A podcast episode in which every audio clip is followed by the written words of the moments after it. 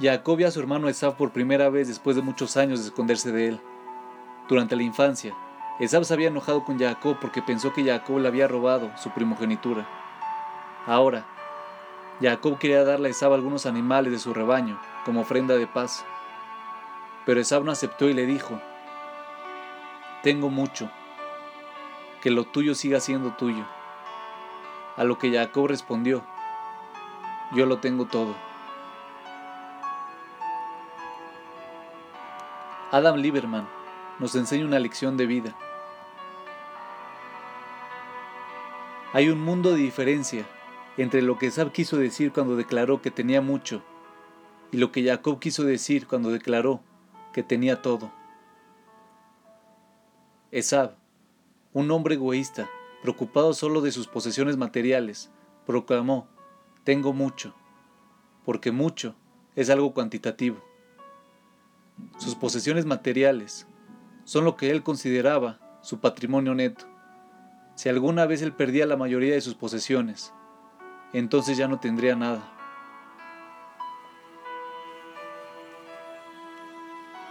Jacob, sin embargo, que estaba con toda su familia reunida, declaró con orgullo, yo tengo todo. Nuestras posesiones más valiosas y apreciadas siempre serán las que el dinero no puede comprar. Nuestras vidas, nuestra salud, nuestras familias. Durante miles de años, los hombres más sabios han predicado esta verdad. Entonces, ¿por qué es tan difícil para nosotros aceptarlo?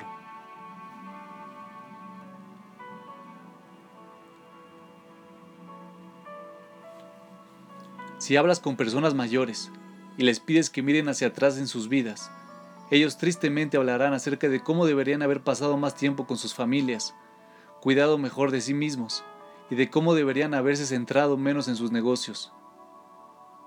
De hecho, no existe una sola lápida en el mundo que hable acerca de cómo el difunto alcanzó gran éxito en los negocios, los bienes raíces o los deportes. Por el contrario, las lápidas siempre proclaman las virtudes que el fallecido poseía como abuelo, padre, hermano o cónyuge. Y esta es la paradoja más irónica del mundo.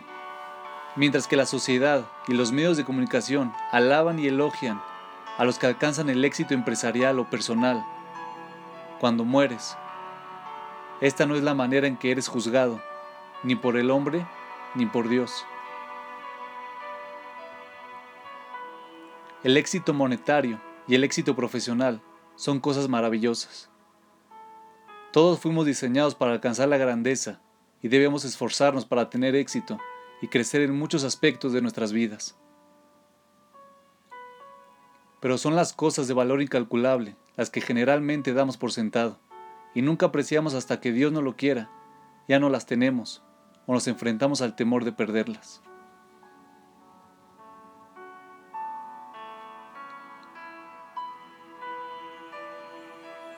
Esta es la razón por la cual Jacob sabía que tenía todo. ¿Existe acaso un millonario agonizante que no estaría dispuesto a renunciar a toda su fortuna con tal de vivir un año extra de vida? ¿Te gustaría cambiar de lugar con él? Por supuesto que no. Sin embargo, millones de personas completamente sanas, llenas de energía, deciden llevar vidas tristes y miserables.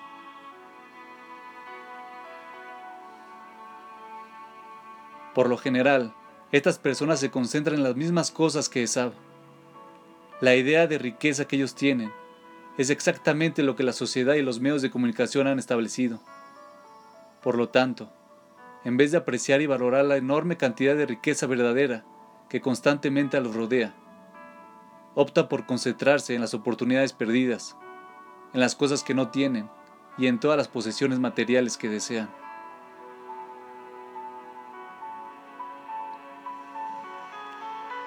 Si piensas en lo que tienes, en los mismos términos que Esab, entonces, ciertamente tendrás una vida llena de frustración, decepción e infelicidad.